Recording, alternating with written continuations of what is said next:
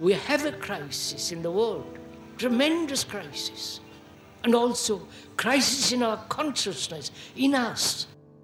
I see the urgency of change, radical revolution, mutation in the mind. I see it. It is necessary. There is complete quietness of the mind, and that which is silent has vast space. Only then that which is nameless comes into being. This is Urgency of Change, the Krishnamurti podcast.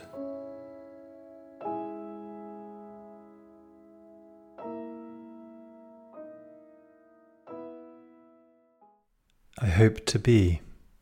I hope to become. I hope to achieve. I hope to fulfill. I hope to reach heaven or enlightenment.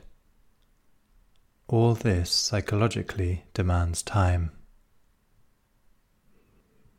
Hello, and welcome to episode 149 of Urgency of Change.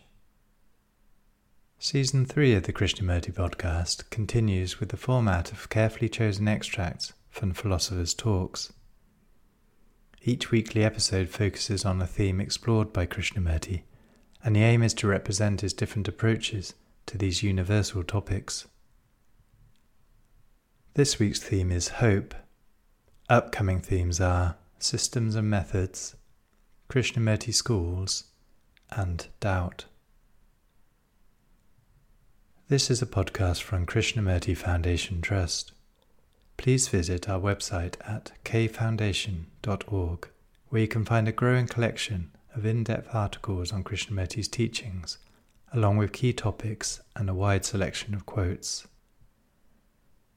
Our online store stocks all available Krishnamurti books and ships worldwide. You can also find our daily quotes and videos on Instagram and Facebook at Krishnamurti Foundation Trust.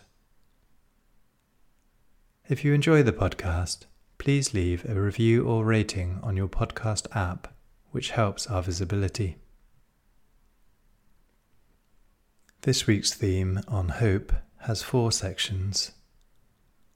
This first extract is from Krishnamurti's third talk in Ojai 1973, titled Is Hope a Reaction to Despair? Why do we have hope and belief?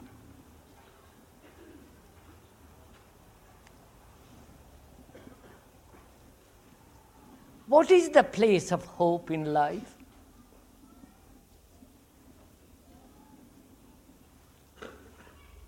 If you had no despair, would you have hope?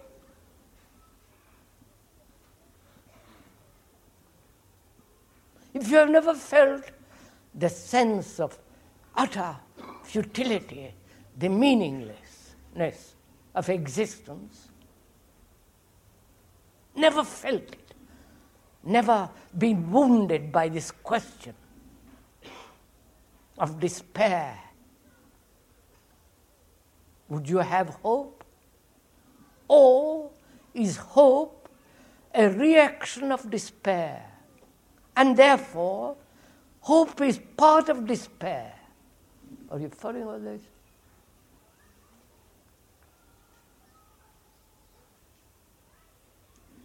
When there is despair, despair,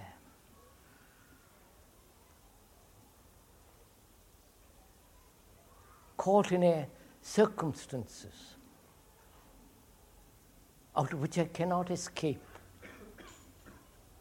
I want to get out of that particular circle, environment, in that particular structure. And I do not know how to get out of it. I'm caught in it. Totally. And the desire, the, the urge to break through and being incapable brings about in different ways and different circumstances this thing called despair. I've lost my son.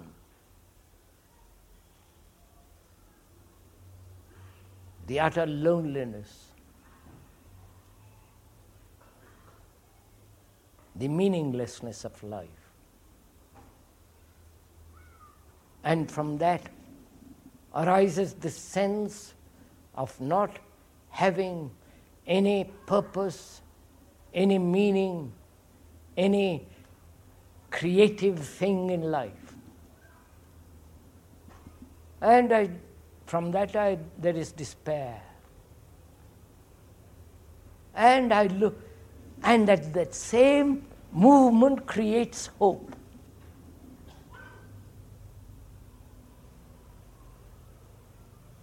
Now, is it possible to be free of despair?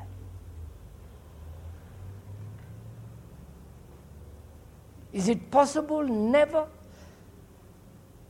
to come upon such a thing and therefore free from both despair and hope? You understand? You're following all this? Am I making myself clear?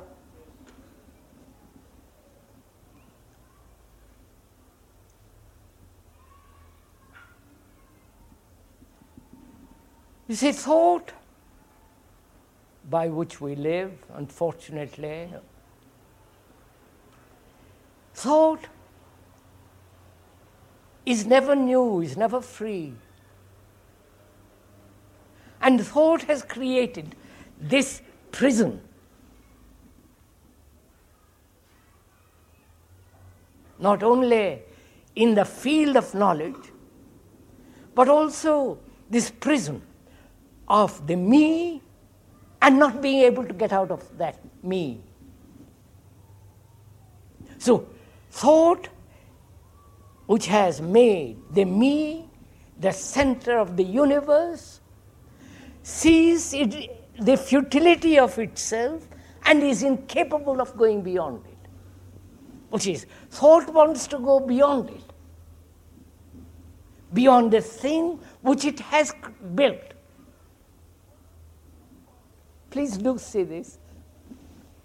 It is thought that has made the me, the ego, which, may, which has become the prison, with all its turmoil, anxiety, fear, jealousy, and so on. And thought says, I must go beyond it. And it can invent, contrive, suppose, imagine, all that, but it knows basically the falseness of it. The more sensitive, the more alive, the more in, in, it, it has integrity, it sees the falseness of it. And therefore, out of that comes despair of another kind. So, thought being incapable of escaping from what it has created, then begins to have hope in something which it has projected. So, thought is creating all this.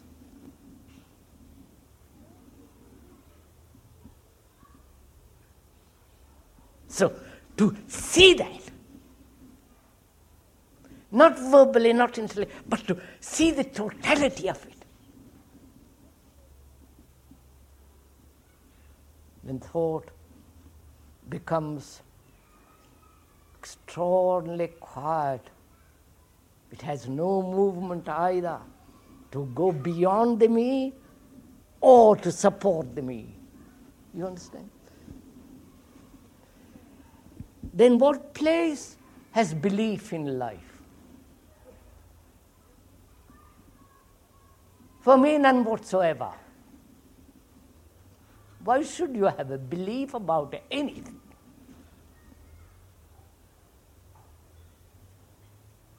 Which doesn't mean that you have become callous, indifferent, brutal, and all the rest of it. Why should they have belief about what? belief about my neighbor, belief about myself, belief in the politicians, which is the last thing you can ever have. Belief in God, belief in your Guru that he has attained enlightenment. How do you know he has attained enlightenment?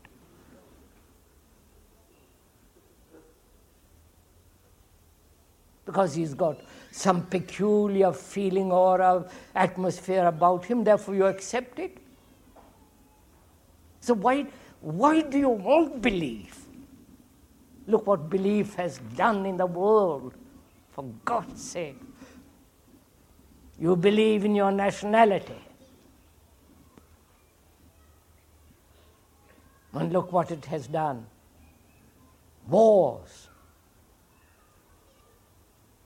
You believe in some kind of legendary God, and look what it has done. The religious wars, the sectarian conflicts.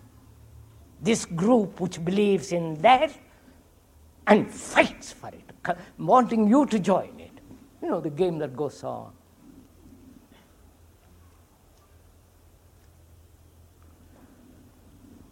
You fill your mind with belief because it has to be active about something.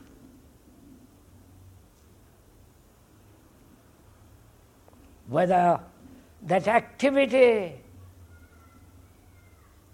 is concerned with drugs, drink, sex, or with inquiry into new consciousness and super consciousness are exactly the same.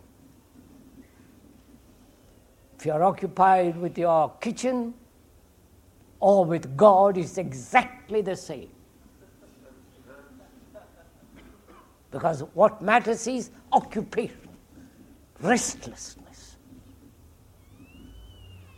You cannot have a mind that is completely quiet, full. It is there is fullness only when there is complete emptiness. You won't understand all that. So, what need there be for belief?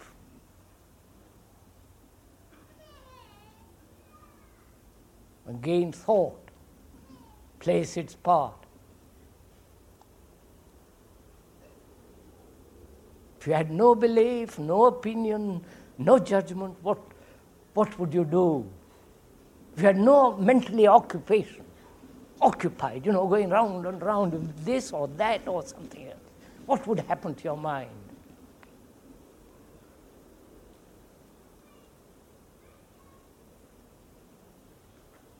This occupation with belief, with non belief,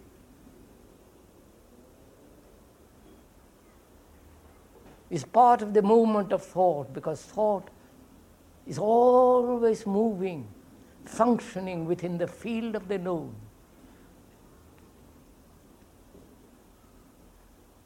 And in that there is no escape. The known is the prison. And from there, to inquire into the unknown is the despair but to know exactly the function of thought and the freedom from thought, so that there is complete harmony. In that there is neither despair, hope, nor belief.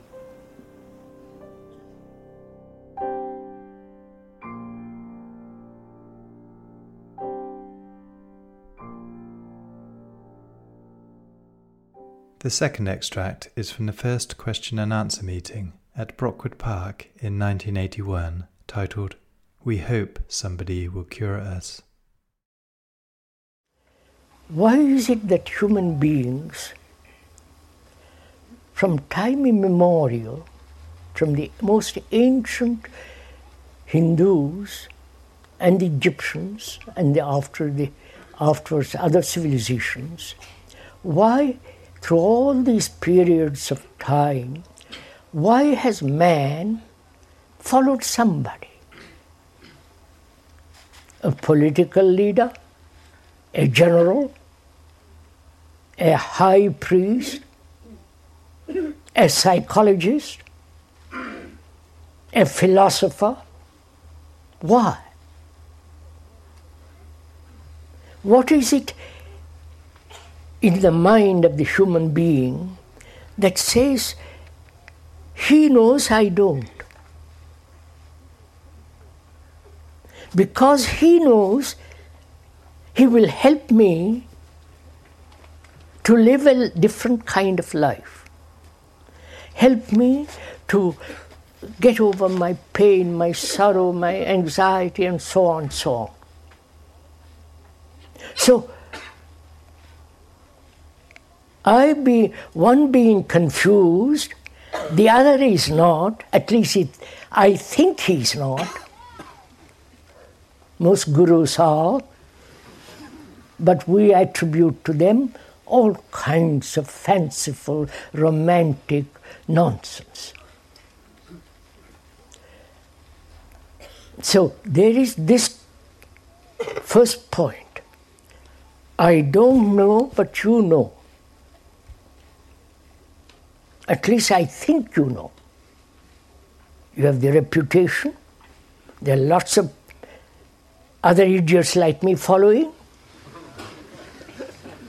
And the greater the following, the more I feel it's accurate because so many people believe in that kind of stuff, and I follow.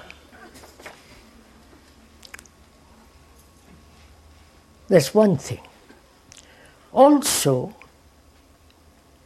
the leader, political, religious, as the gurus, and so on, they have assumed certain authority, whether it's uh, logical, reasonable, sane, or illusory, they have assumed certain authority. They have received from the Guru, superior Guru, the rest of it. Apostolic succession, and also the similar thing in Sanskrit in India. This is an old game played by all the priests in the world, the leaders. So that is the question. Question is why human beings follow another. Let's inquire into it.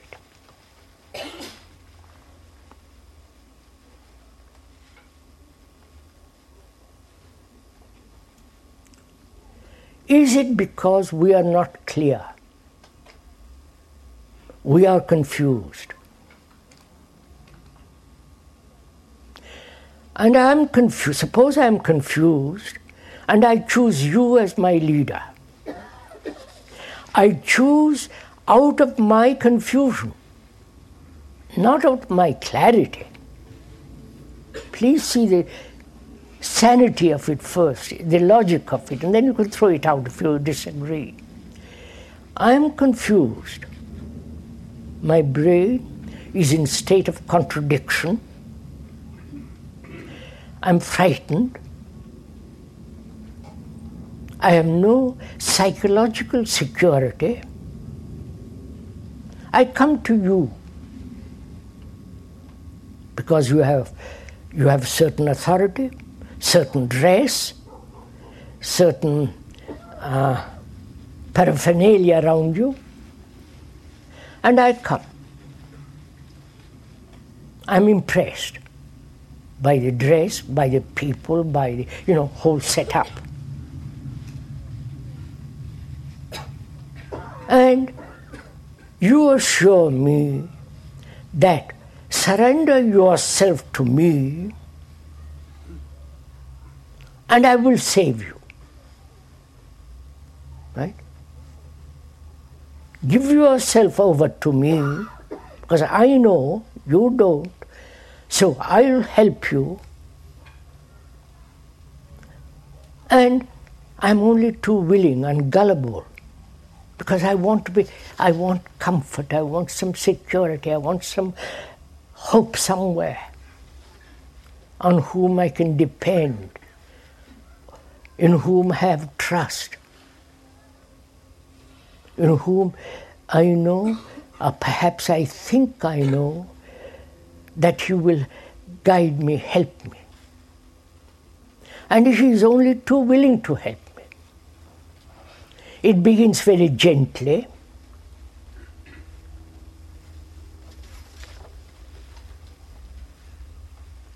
There is the inner circle, the outer circle, and the outer and outer circles. And gradually, that help becomes dependence. And I depend on my guru, on my priest, on my leader, the political leader of all the various countries. I don't know why we are slaves to the politicians all over the world. I don't know if you have been inquired into it. We have elected them, or they have assumed power in the totalitarian states, and they put their thumb on you, and for the rest of your life you are stuck. Or in the democratic world, it's every five years, seven years, you change. But it is the same. You elect them out of your confusion, and there they are. They are confused. They the game is played. Every seven years or five years, this goes on. And it happens the same thing with the gurus. I don't like that guru, but I like the other one.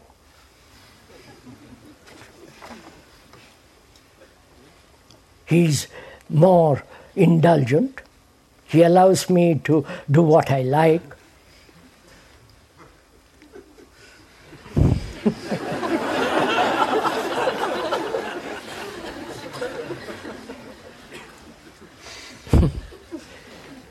you know, many, many gurus have come to see the speaker at many times.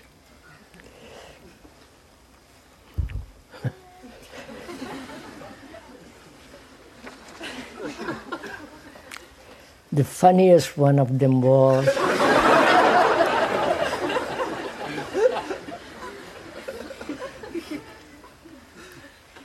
he had been in that particular country for, 20, for many years. And he came to see me with all the robes and beads and you know the rest. And he said, he saluted me most respectfully because he assumed I was the guru of gurus. and he said, Sir, I have been in this country for many years. I have talked all over the different parts of this country. I have a large number of followers. But I've run out of ideas.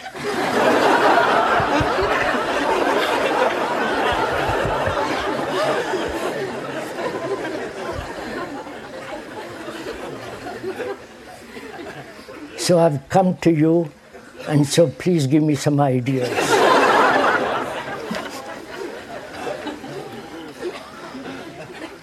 I'm not, we're not joking, but this was an actual fact.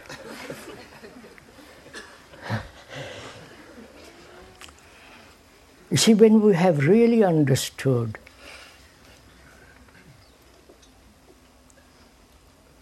why we follow,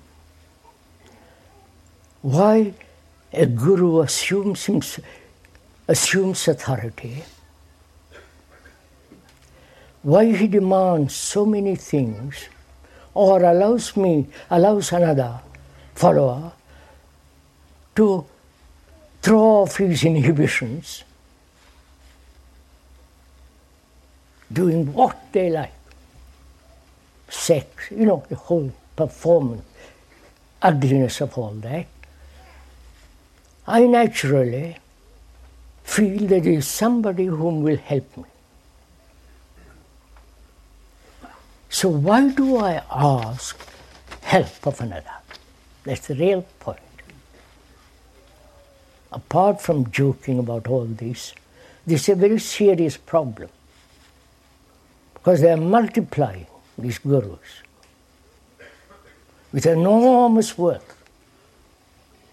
Think of a religious man having enormous wealth and property, millions and millions of dollars, thousands of acres, hundreds and thousands of followers. What is wrong to allow such a thing to happen in a world that is already so utterly destructive, so degenerating, to allow the so called religious people, are really not religious, to acquire such wealth, such power. And they, because they have enormous amount of money, they bribe, you follow? They slip through all the regulations and rules. So, why do we allow all this? Why do we allow terrorism, for example, which is spreading? And is it because we are slack, indulgent,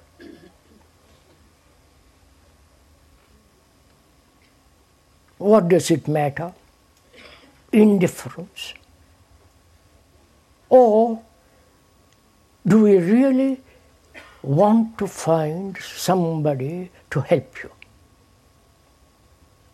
Some honest man, not a guru. They merely repeat over and over. You've, you've seen all this. Luke says, I'm not attacking anybody personally. I hope, please, I wouldn't do that. But I have, during all these over 60 years, I've watched this. One cult after another, one guru after another. More and more wealth accumulated private planes, private, oh, and they're all religious people. So the world has gone mad. And we are helping these people to go still madder. So we come back to this question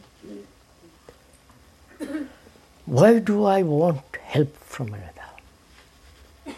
If I am physically sick, I go to a doctor.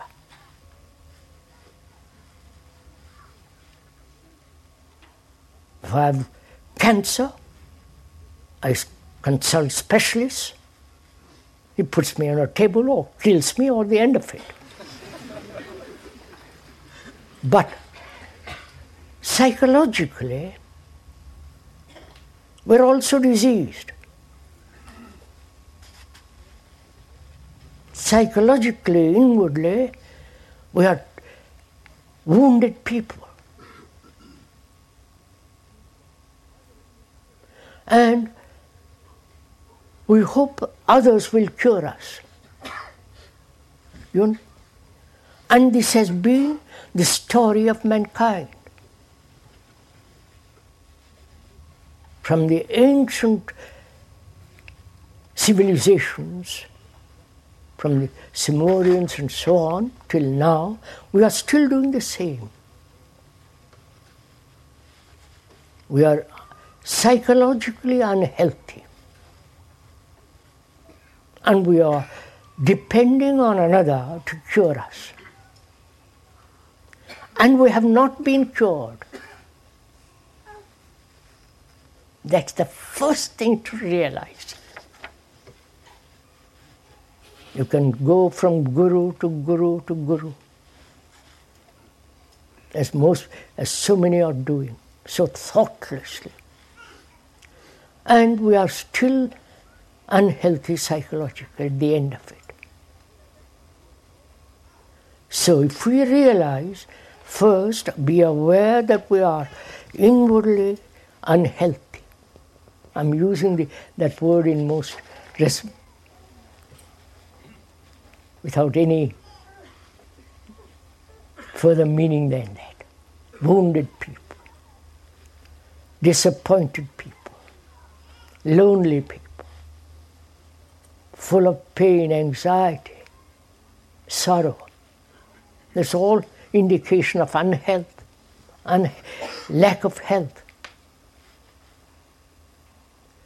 Now, can anybody cure you of it? You understand?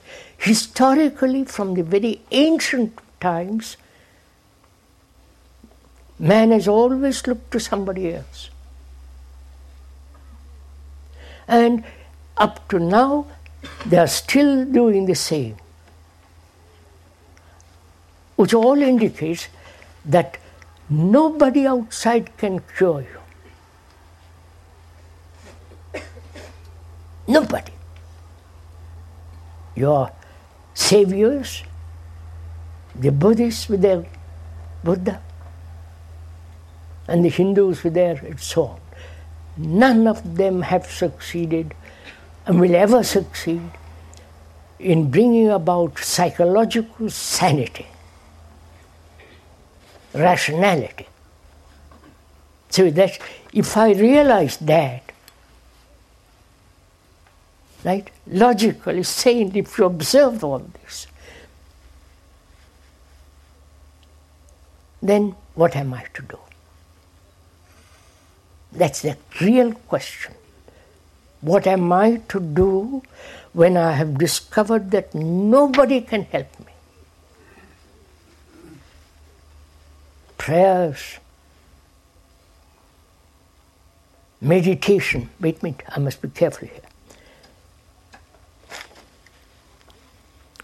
Meditation is very important in life. But that meditation must come after putting the house in order. Your house inside. Otherwise, it merely becomes an illusion, leads to illusion of fanciful images and all kinds of silly experiences that have no value at all. Meditation has got immense significance if the, when the house is in complete order. But we have turned it the other way around. We meditate hoping to put the house in order. Or meditate hoping some kind of miracle will take place that will put the house in order, my order, the house being myself, oneself. The other way around, you follow? That's what we, the, the medit, I won't go into it. The, I, the speaker generally talks about meditation at the end of the talks. He has done this purposely because all that he has said previously is to bring about order in the house. A man who is frightened is pursuing pleasure. He can meditate till he is blue in the face, stand on his head cross legged, uh, do all kinds of things that have been prescribed by the innumerable gurus. He'll still be what he is perhaps little modified, but basically he's still frightened entity. So we are saying begin the other way around. Then meditation is a marvelous thing, which we'll talk about next Sunday. That's not an enticement.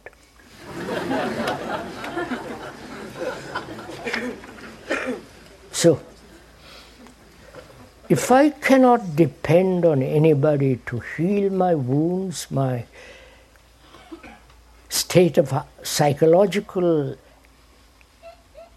health, I have to look to myself. I cannot depend on anybody. Right? Or we, when I say that, am I frightened? Please inquire with me into this question. When I say to myself, I must stand alone,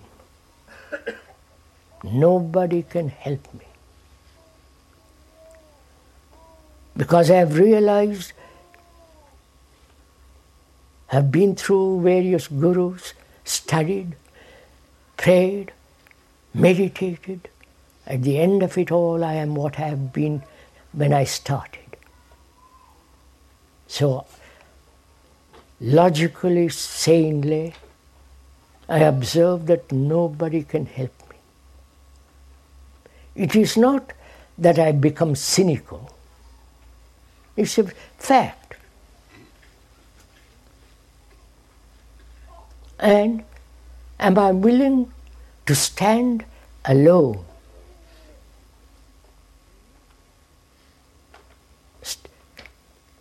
I need companionship. I need to talk to somebody. Hmm? But they're not going to become my gurus. They'll be my friends, but I'll talk about it. But I realize deeply I cannot depend. I depend on the postman, the milkman, the, and so on. But inwardly, I'm, there is no dependence. Because I realize also that attachment, which is to give oneself over to the Guru, that very attachment leads to corruption. Right? I don't know if you have noticed this. Any form of attachment to any person, to any belief, to any ideas, to any country, and so on, must inevitably breed corruption. So I realize all that. So, what am I to do? Can I be a light to myself?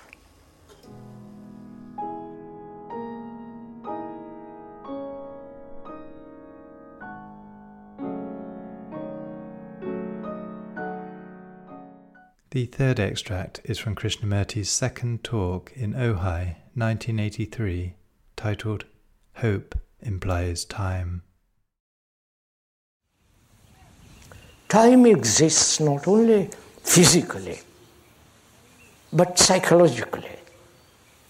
Time to learn a language, to time is necessary to go from here to your home, time by watch, time by the sun, rising and setting, the dark darkness of night and the light of day. This physical time to put together a computer needs time. You'll understand that better because you're all mechanically minded. That's not a snare, please. So time is necessary at certain area. Now we are questioning whether time is, exists at all psychologically, inwardly.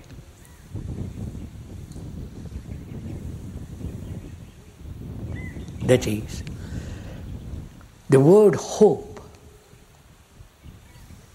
don't be depressed by all this. Just look at it. The word hope implies time.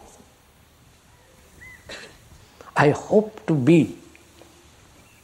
I hope to become. I hope to achieve. I hope to fulfill. I hope to reach heaven, enlightenment all that psychologically demands time. We are saying time in one direction is one area is necessary. Whether this psychological time may be a total illusion.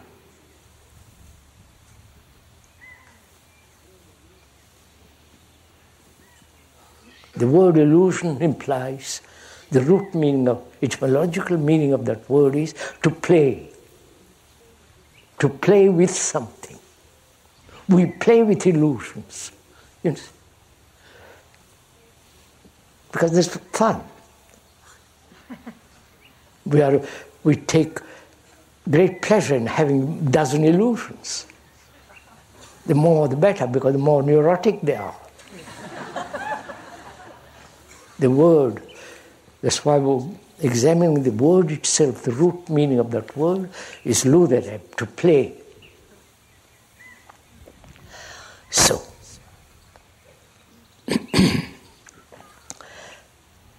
is there psychologically tomorrow?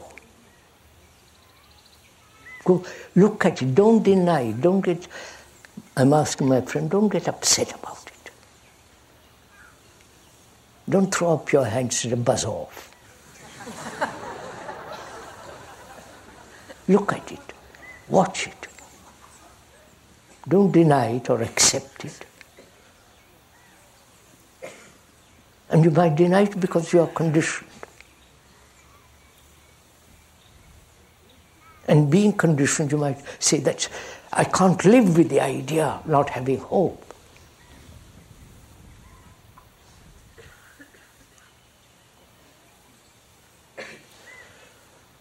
That in, involves conditioning. Is it possible not to be convinced? Condi- con- conditioned. All these questions are interrelated. Conditioned. What does that mean? To be limited. Our brains are conditioned. And please listen to all this. Uh, my, the friend is saying to the other, please listen to this. Because this is really important if you can understand it. Then you'll be an extraordinary person if you're free of your conditioning. Not that you will be extraordinary, therefore unconditioned, but understand it first. Then naturally it happens.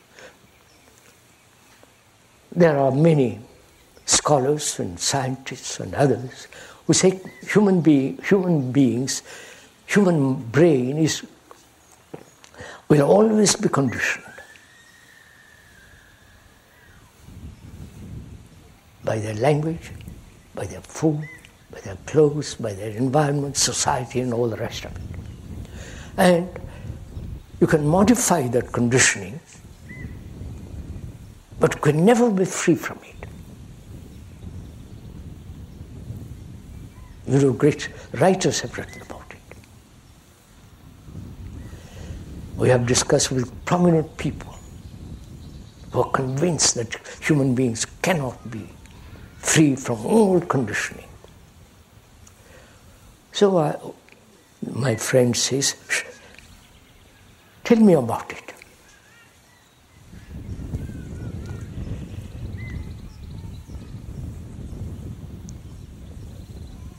Is it possible not to be conditioned? What is the factor of being conditioned? What causes the brain to be conditioned?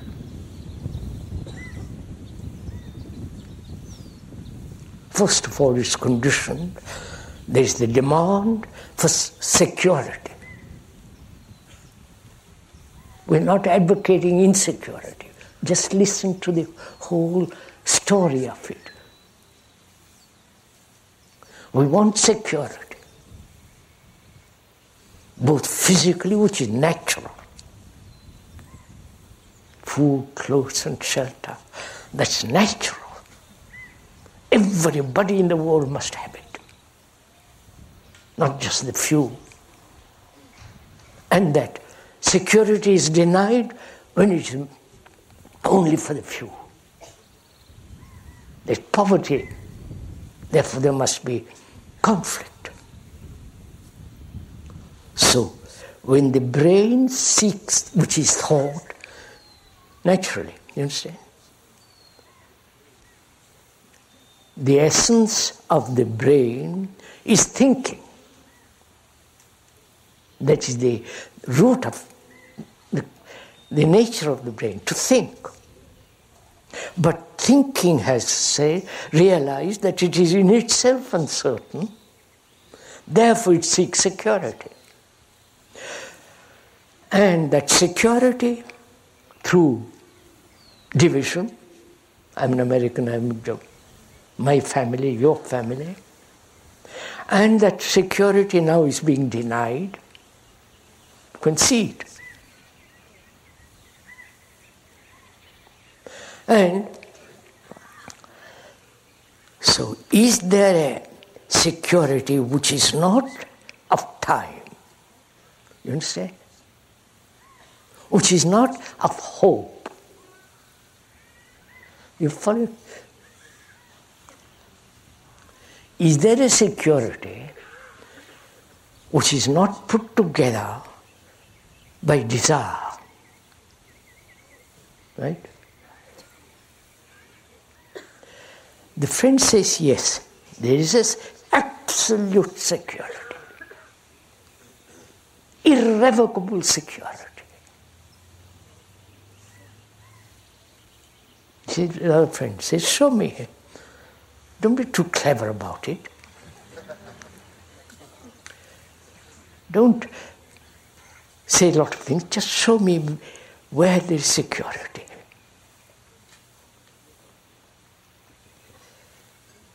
But the other says, you don't be so impatient. Look at it very carefully. That we need security. Physical security. And that's being denied by all the division in the world religious, political, racial, division of ideologies, wars, that physical security is gradually being eroded.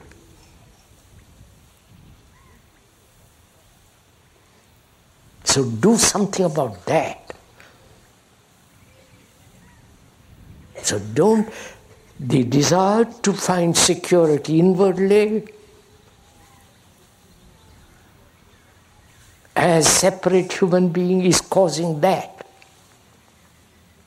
I hope you're following with me. So find out if there is security inwardly. There is no security in attachment. Right? Attachment to my wife, to my friend, to my girl, to my man, or to attachment to an idea, to a concept, to an image. There's no security, right? In those. When you say, I agree with you, there's no security in that, what happens? Before, you have not examined this, you've just attached. But now, by examining it, your whole your there's been a radical change. You're following this? The brain has been conditioned by attachment. There, in that attachment, it sought security to my wife, to my job, to an ideal, to some God. So, discovering that there is no security in any of that, what's happened to the brain? Please follow, watch this carefully. What has happened to your brain, which has traditionally conditioned to be attached, hoping to find security in all this, and suddenly discovers there is no security in all this. What's happened to the brain? You follow this? There has been a total change.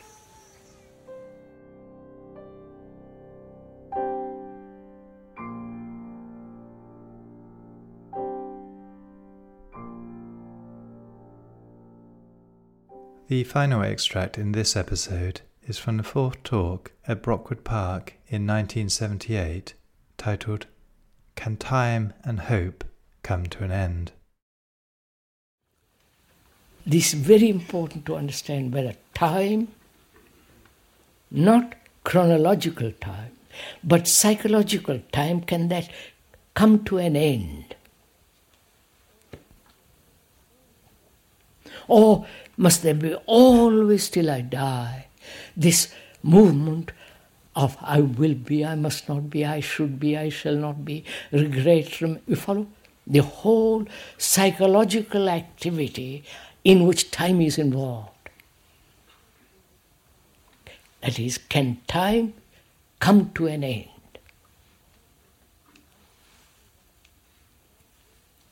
Please see why it is important. Because our brains are conditioned to time.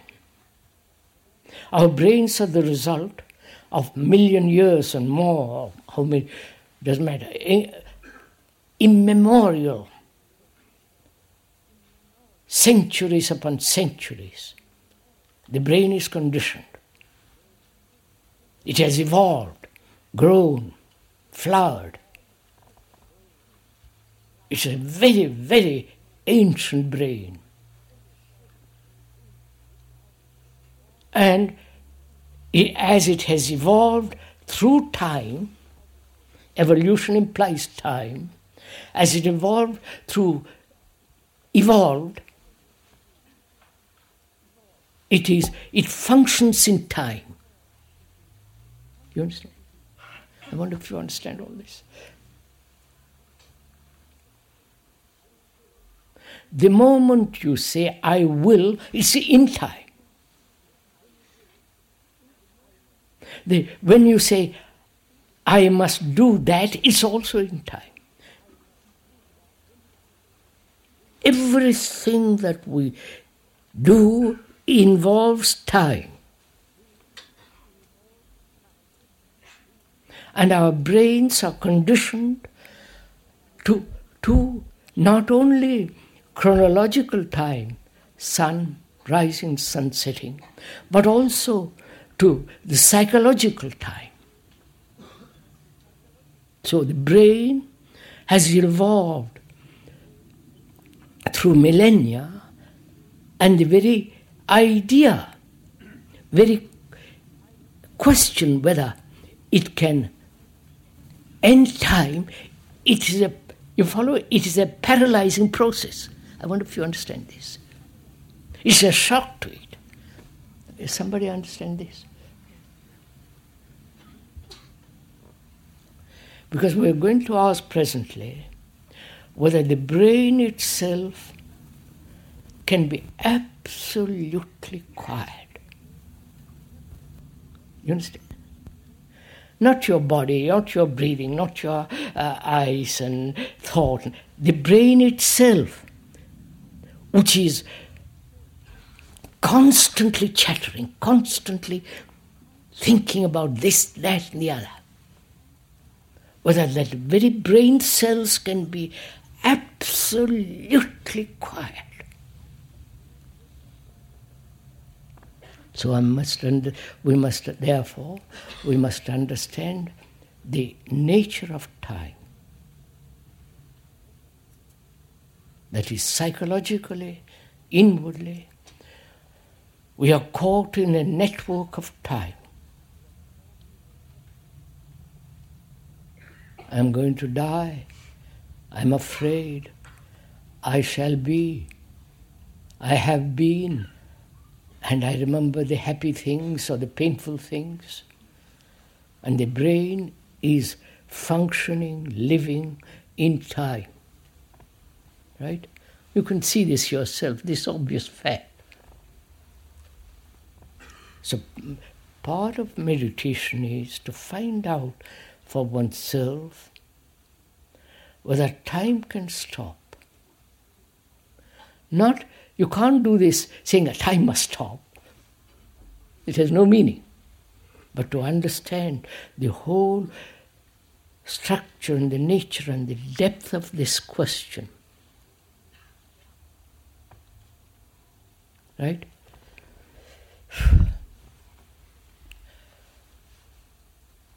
That means,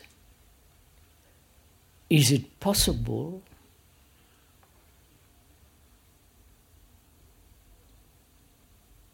for the brain to realize that it has no future? You understand what I'm saying? Huh?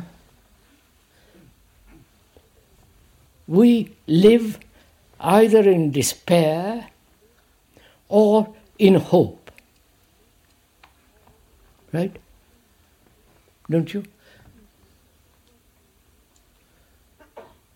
Hope is part of time. I am, I am miserable, unhappy, uncertain. I hope to be happy.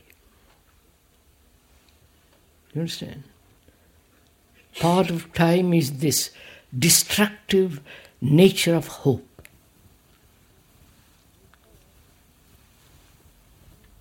Or the invention of the priests throughout the world, faith. You suffer, but have faith in God, everything is all right. You follow all this? Again, that is, faith in something involves time. Can you stand? Stand in the sense, can you tolerate that there is no tomorrow? Psychologically. Can you? That's part of meditation to find out. Psychologically, there is no tomorrow. We were once talking with somebody quite intelligent, quite learned, about this question. And it was real shock to him to, when, he, when, I, when we said, hope, faith, movement of the future as tomorrow is non existent. He was appalled at the idea, you understand, sir? I shan't meet you tomorrow, I, whom I love. you understand what I'm saying? I may meet you, I probably will. But the, uh, the hope, the pleasure, the looking forward to something, all that's involved in time. Which doesn't mean if you have no, that you discard hope, which means that you understand the movement of time. If you discard hope, then you become bitter. Huh? Then you say, This is why should I live? What's the purpose of life? And all that nonsense begins. Depression, agony to live without anything in the future. You understand all this? So one has to go into this question, not verbally, not theoretically, but actually, to find out psychologically in, in yourself if you have the slightest sense of tomorrow.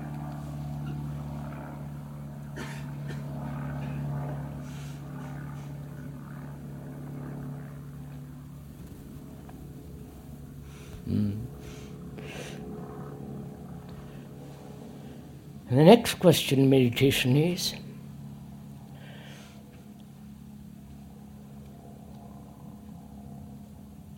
whether thought as time can stop.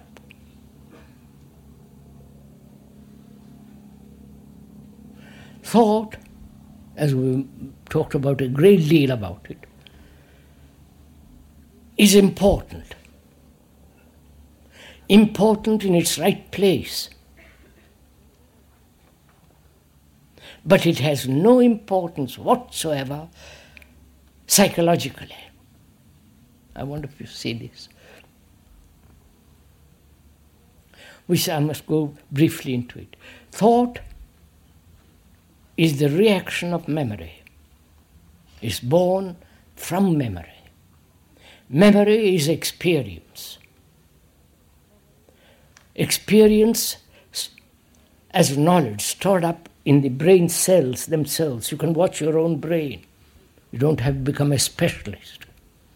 I'm not. I'm just observe myself very carefully. The brain cells hold this memory. It's a material process. There's nothing sacred, nothing holy about it. And everything that we have done, going to the moon, planting a silly flag up there, going down to the depths of the sea and living there, Thought has created all this the immense, complicated technology and its machinery. Thought has been responsible for all this. Thought has been also responsible for all wars. Right? It's obvious, you don't have to question it. Because your thought has divided Britain, France, Germany, Russia.